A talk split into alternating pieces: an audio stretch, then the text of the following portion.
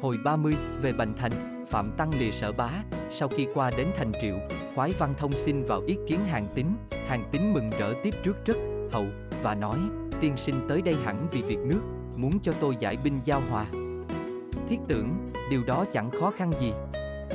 Nếu nước yên chịu đầu hàng thì tôi đóng yên quân lính, nghỉ việc chiến tranh, khỏi làm khổ dân.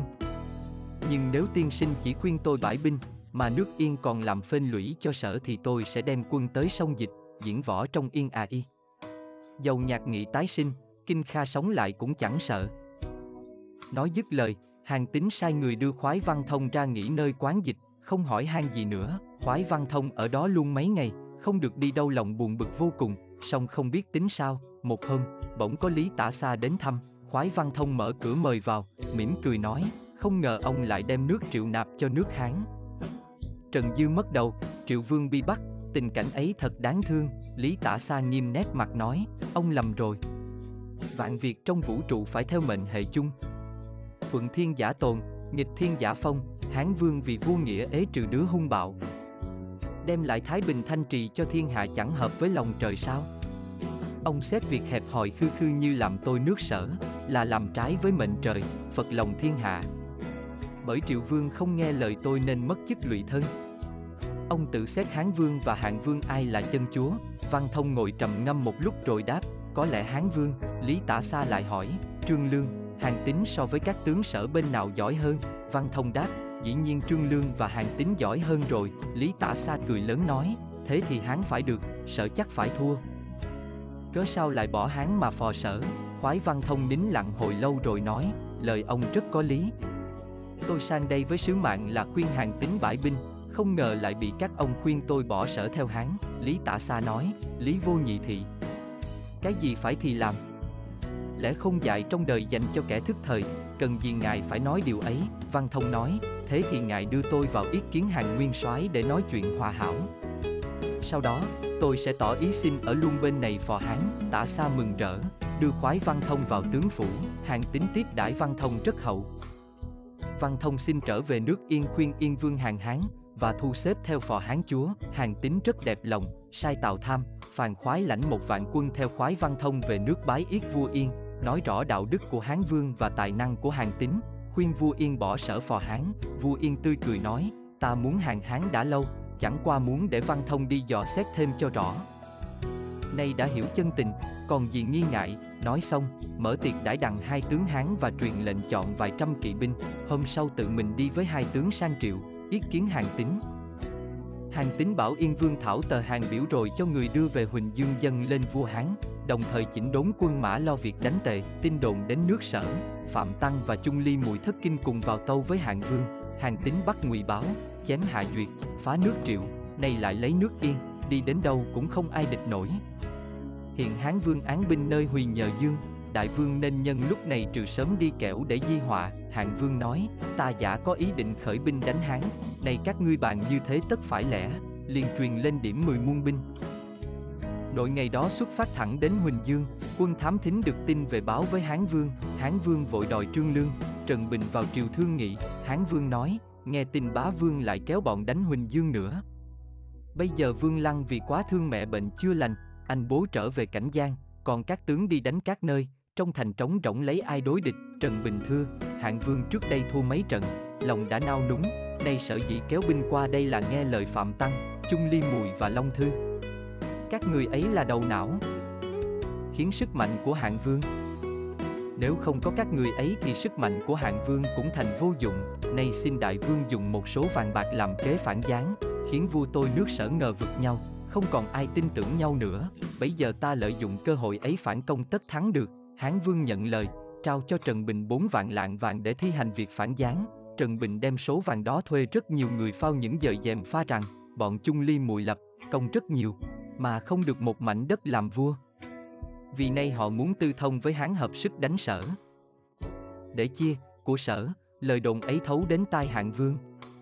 Và hạng vương bắt đầu nghi ngờ bọn Chung Ly mùi không muốn dùng với họ bàn việc như trước nữa. Sau khi quân sở kéo đến thành Huỳnh Dương Hà trại xong, Hạng Vương tự mình cưỡi ngựa đến bốn mặt thành, xem xét tình thế, luôn ba ngày, Hạng Vương không thấy thành động tĩnh gì cả cho là trong thành hết kẻ đối địch, liền truyền quân đặt hỏa pháo công thành, quân sở vừa công phá, thì trên gỗ đá lăn xuống tơi bời, tên bắn như mưa. Quân sở không làm sao công hãm được nữa, Hạng Vương tức giận đốc quân đánh luôn bảy ngày. Bấy giờ Trương Lương vào ra mắt Hán Vương, tâu, Hạng Vương đánh rất ngặt, ta phải sai sứ ra ngoài thành xin hàng. Tôi chắc thế nào Hạng Vương cũng sai sứ vào thành giảng hòa. Lúc ấy ta sẽ thừa cơ dùng kế ly gián của Trần Bình, làm cho vua tôi nước sở lì nhau thì mới khỏi nguy. Hán Vương hỏi, nếu sở không chiêu cho mình hòa thì làm thế nào? Tề Trương Lương nói, Hạng Vương vốn tánh nóng nảy, đánh thành đã mấy ngày mà không lấy được, lòng đang bực bội. Nếu ta nhân nhượng sẽ làm cho Hạng Vương dịu lòng căm phẫn mà nghe theo, Hán Vương không tin, nhưng cũng nghe theo lời. Sai Tùy Hà làm sứ sang dinh sở, Tùy Hà vào ra mắt Hạng Vương và nói, Trước Hán Vương cùng với bệ hạ họp quân đánh Tần, kết làm anh em, sau lại được bệ hạ phong làm vua Hán Trung, ơn ấy Hán Vương vẫn thường nhắc nhở mãi, chỉ vì Hán Trung đất đai chật hẹp không đủ dung thân nên mới kéo binh sang Đông, mục đích đổi chỗ không có ý soán nghiệp bá vương. Nay mai được đất quan Tê Trung thì ý nguyện đã toại, vậy xin cắt từ Huỳnh Dương về Tây là thuộc Hán, từ Huỳnh Dương về Đông là thuộc Sở.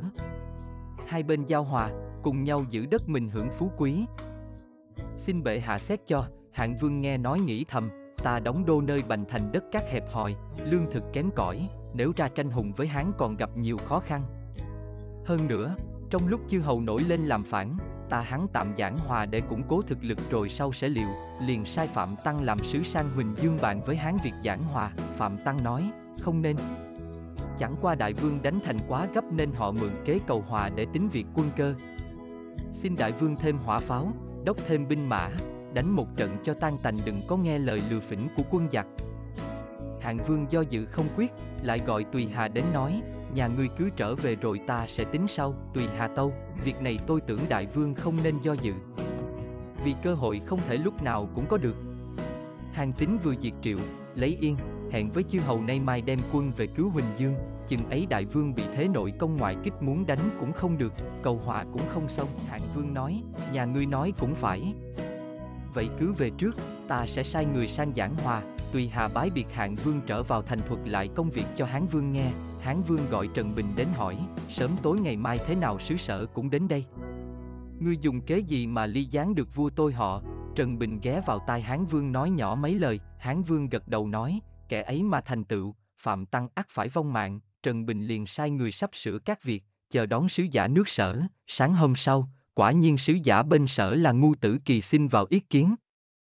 Bây giờ Hán Vương vì đêm uống rượu quá say nên ngủ chưa dậy, từ kỳ phải ra tạm nghỉ nơi quán dịch, Trương Lương và Trần Bình sai bày một yến tiệc nơi một cao lâu kín đáo, trang hoàng rất sang trọng rồi mời ngu từ kỳ đến, hai người hỏi, Phạm quân sư lâu nay vẫn được mạnh giỏi chứ? Ngài sai ông sang đây có việc gì chăng? Ngu tử kỳ đáp, tôi là sứ giả nước sở chứ đâu phải sứ giả của Phạm quân sư, Trương Lương và Trần Bình giả cách ngạc nhiên, nói, chúng tôi tưởng ông là sứ giả của Phạm quân sư té ra là sứ giả của hạng vương. Dứt lời sai người đưa tử kỳ đến một căn quán chật hẹp, và sai người đem cơm lên thết, tử kỳ dùng xong bữa cơm tầm thường ấy thì nghe tin Hán Vương đã dậy, vội sắp sửa mũ áo vào chầu. Bấy giờ Hán Vương chưa rửa mặt, thấy Tử Kỳ bước vào liền sai một viên hầu cận đưa Tử Kỳ qua một gian phòng kín ngồi chờ. Tử Kỳ ngồi đó một mình, lòng thấy bồi hồi, chẳng biết tại sao vua tôi nhà Hán có nhiều cử chỉ thầm kín, dè dặt như vậy, lúc đang suy nghĩ, Tử Kỳ chợt thấy gần đó có một án thư, bên trên chồng chất nhiều thư từ các nơi gửi đến. Gợi tánh tò mò, Tử Kỳ bước đến xem. Trong số đó có một bức thư không ký tên, trong thư đại khái nói, hạng vương ngày nay lòng người không phục, binh mã chỉ còn hơn vài mươi vạn, và thế lực mỗi ngày một yếu dần, đại vương chớ có giảng hòa làm chi hãy gọi hàng tín về ngay Huỳnh Dương đối địch. Lão thần với bọn cơ hờ ung ly muội xin làm nội ứng. Cơ nghiệp nước sở phá không khó khăn gì, còn như số vàng của đại vương ban cho, lão thần quyết không dám nhận lãnh. Chỉ xin, sau khi phá được sở rồi, đại vương cấp cho một mảnh đất và một vương vị để an hưởng tuổi già. Truyền lại cho con cháu ngày sau, thế là đủ lắm, xin miễn ký tên, ngu tử kỳ xem thư xong giật mình nghĩ thầm, gần đây nghe trong quân có tiếng thì thầm phạm quân sư tư thông với Hán, nhưng ta không tin.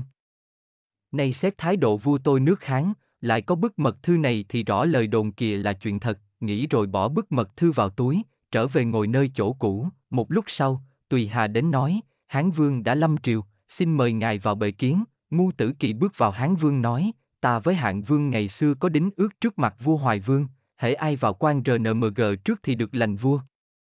Về sau ta vào quan trung trước, lẽ ra ta được làm vua quan trung mới phải. Hạng vương bội tính, nhưng nay ta đã lấy được quan trung rồi thì chiến nguyện đã đủ. Ta không còn muốn cùng hạng vương tranh hùng làm khổ muôn dân.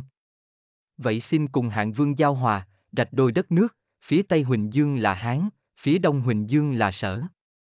Túc hạ về chầu bá vương hãy nói dùm cho, ngu tử kỳ nói, sở vương tôi đã lãnh ý ấy, bây giờ chỉ muốn được cùng đại vương gặp nhau để bàn việc giao hảo, hán vương nói, túc hạ cứ trở về. Ta bàn bạc ít lâu thế nào cũng cùng bá vương hội ngộ một phen. Ngu tử kỳ bái biệt, về thẳng đến dinh sở, đem những chuyện vừa xảy ra thuật lại cho hạng vương nghe, và đưa cho hạng vương xem bức mật thư đã lấy được trong thành Huỳnh Dương, hạng vương xem thư mặt bừng sát khí, hét lớn, thằng giặc già đó dám phản phúc ta như thế sao? Ta quyết không dung thứ, ngu tử kỳ nói, tuy vậy, song chưa biết sự thực như thế nào, xin đại vương hãy suy xét kỹ càng mới được, phạm tăng hay được việc đó, vội vã vào triều ra mắt hạng vương, vừa lạy vừa nói, tôi thờ đại vương đã lâu. Đem hết tâm can gìn giữ lòng trung. Có đâu lại tư thông với hắn. Đó chẳng qua là kế ly gián của địch quân muốn cho vua tôi ta chia ta để dễ bề thao túng.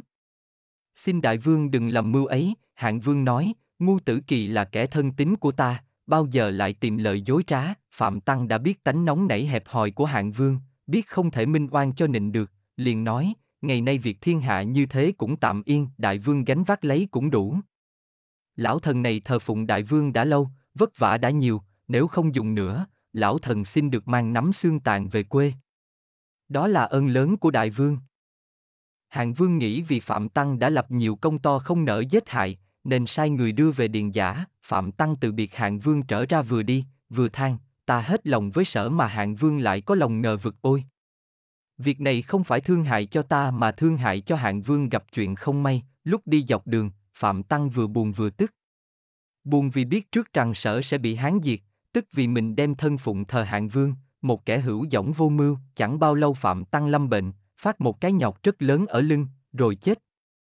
Thọ được 71 tuổi, hạng vương hay tin, hối hận chẳng cùng, sai người đem xác Phạm Tăng về Bành Thành khâm liệm và mai táng trọng lễ, Hán Vương được tin Phạm Tăng tạ thế, mừng rỡ nói với triều thần, thế là ta đã trừ được cày lo trong tâm phúc ta rồi, từ đấy, Hán Vương không còn nhắc đến việc giao hòa nữa, Hạng Vương hồi tỉnh, biết được Phạm Tăng chết quan, lòng xót xa, đau đớn, gọi bọn chung ly mùi đến nói, các ngươi cứ yên tâm, chớ nên nghĩ ngợi điều gì. Từ nay ta không bao giờ nghe lời dèm pha nữa, chung ly mùi thưa, tôi thờ đại vương trong mấy năm nay. Tuy tài năng không có gì nhưng tấm lòng sắt đá không thể lay nổi, luôn bữa đó, hạng vương phong cho hạng bá làm quân sư, tất cả việc lớn nhỏ trong nước đều giao cho hạng bá trong non, đoạn cử đại binh sang vây thành Huỳnh Dương, công phá rất dữ, hán vương lo lắng, gọi các tướng đến hỏi, đại binh hàng tính chưa về, trong thành không ai là địch thủ của hạng vương, vậy các khanh có kế gì giải vây chăng, các tướng còn đang bàn mưu tính kế, thì đại có quân thám thính về báo, hạng vương sắp. Ngăn hạ lưu sông Vinh, cho nước chảy vào Huỳnh Thành, tin này làm cho Hán Vương lúng cuốn. Vội đòi Trương Lương và Trần Bình vào nghị kế, Trần Bình tâu, tôi có một kế, có thể phá được vòng vây này, song chỉ sợ ở đây không có bậc trung thần nào dám chịu nạn thay cho đại vương, Chu Bột và các võ tướng đều nói, sao ngài lại khinh thị chúng tướng như vậy, chúng tôi theo phò chúa thượng đã lâu, dẫu phải bỏ thay kỉnh không tiếc, Trần Bình vừa cười vừa nói, cái đó lũ là kế sâu xa, có lẽ các ngài chưa hiểu ý, Hán Vương hỏi, tiên sinh có kế chi, xin nói rõ ra đây cho mọi. Người bàn luận, Trần Bình ghé vào tai Hán Vương nói nhỏ. Hán Vương khen phải và nói, kế đó rất hay. Trương Lương nên cố gắng thực hiện mới được, Trân Lương tuân lệnh về dinh mở một tiệc rượu mời các tướng đến dự, các tướng lần lượt đến, thấy giữa phòng tiệc có treo một bức tranh lớn, vẽ một chiếc xe, trong đó cố người ngồi, sau có hai vạn quân kỵ đang đuổi theo rất gấp.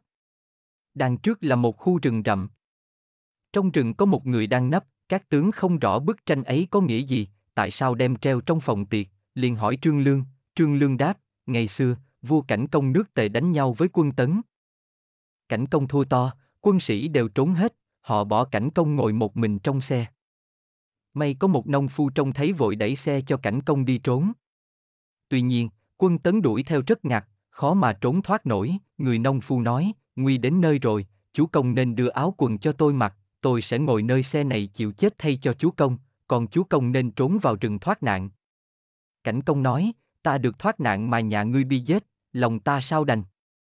Người nông phu lại nói, tôi chết đi, chỉ như trong rừng rậm mất một cây nhỏ còn chúa công mất là giang sơn nước tề phải mất. Xin chúa công xét nghĩ. Cảnh công theo lời, đổi ngay áo cho người nông phu, rồi trốn vào rừng. Quân tấn đuổi theo thấy người nông phu mặt long bào ngồi trên xe ngỡ là cảnh công bắt đem về nạp cho vua tấn. Vua tấn biết người nông phu đó không phải là cảnh công liền truyền đem chém. Người nông phu nói, tôi đã thay mạng cho chúa công tôi thoát nạn thì chết là việc thường tôi đâu sợ.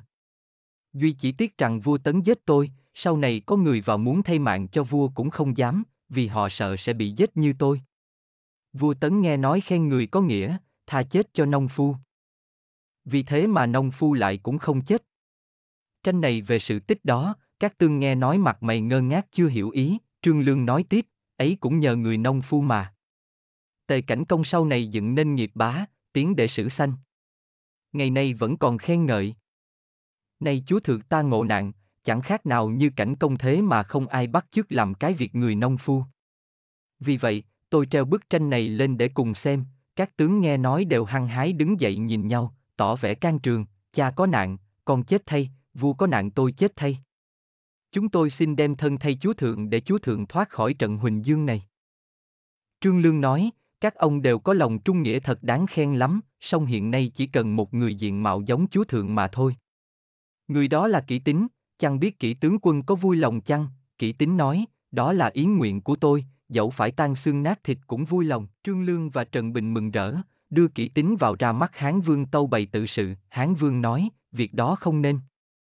Lưu bang này chưa dựng nên nghiệp lớn, các người làm tôi chưa hề được một ân huệ, lâu này nếu bắt kỹ tướng quân bị nạn thay ta, để ta tìm đường đi trốn, ấy là hại ngươi, ít mình, ta không nỡ làm, kỹ tính nói, việc đã gấp lắm rồi. Nếu tôi không chịu nguy hiểm thì mai kia thành vỡ, đã tan, cả vua tôi đều chết. Cái chết của tôi ngày nay ít lợi hơn cái chết ngày mai rất nhiều. Tuy tôi chết mà danh tiếng còn mãi trong dân chúng.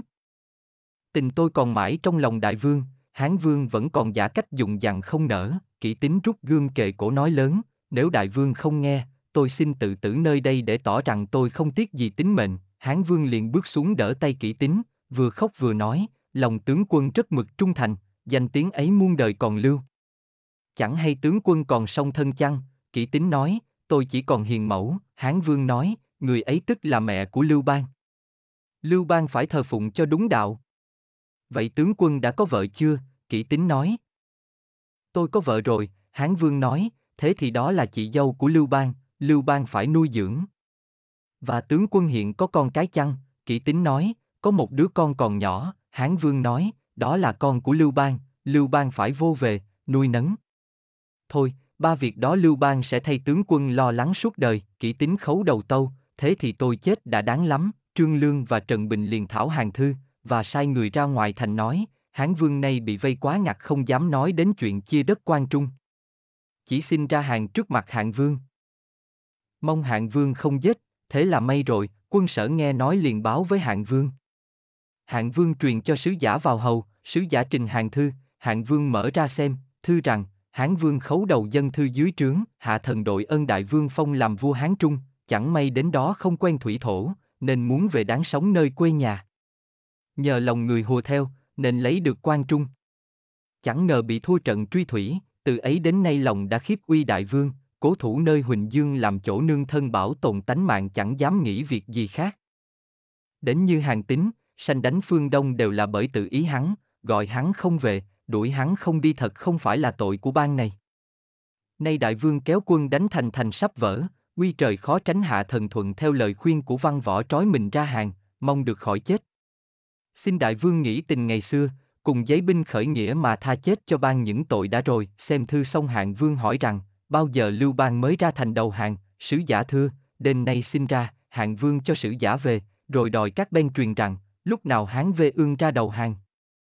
Các ngươi phải phục sẵn đao phủ, bầm thay hán vương ra trăm mảnh, như thế ta mới hạ giận, các tướng tuân lệnh, bố trí đâu đó sẵn sàng, đêm ấy, Trương Lương và Trần Bình bàn với hán vương, đại vương nên mặc thường phục cởi ngựa mạnh, văn võ bá quan cũng phải nai nịt cho gọn gàng, chỉ để tung cung, Chu Hà ở lại giữ thành, còn kỹ tướng quân mặc long bào, ngồi đông xa của đại vương, kéo nhau ra thành, sắp sửa xong, trời vừa sầm tối.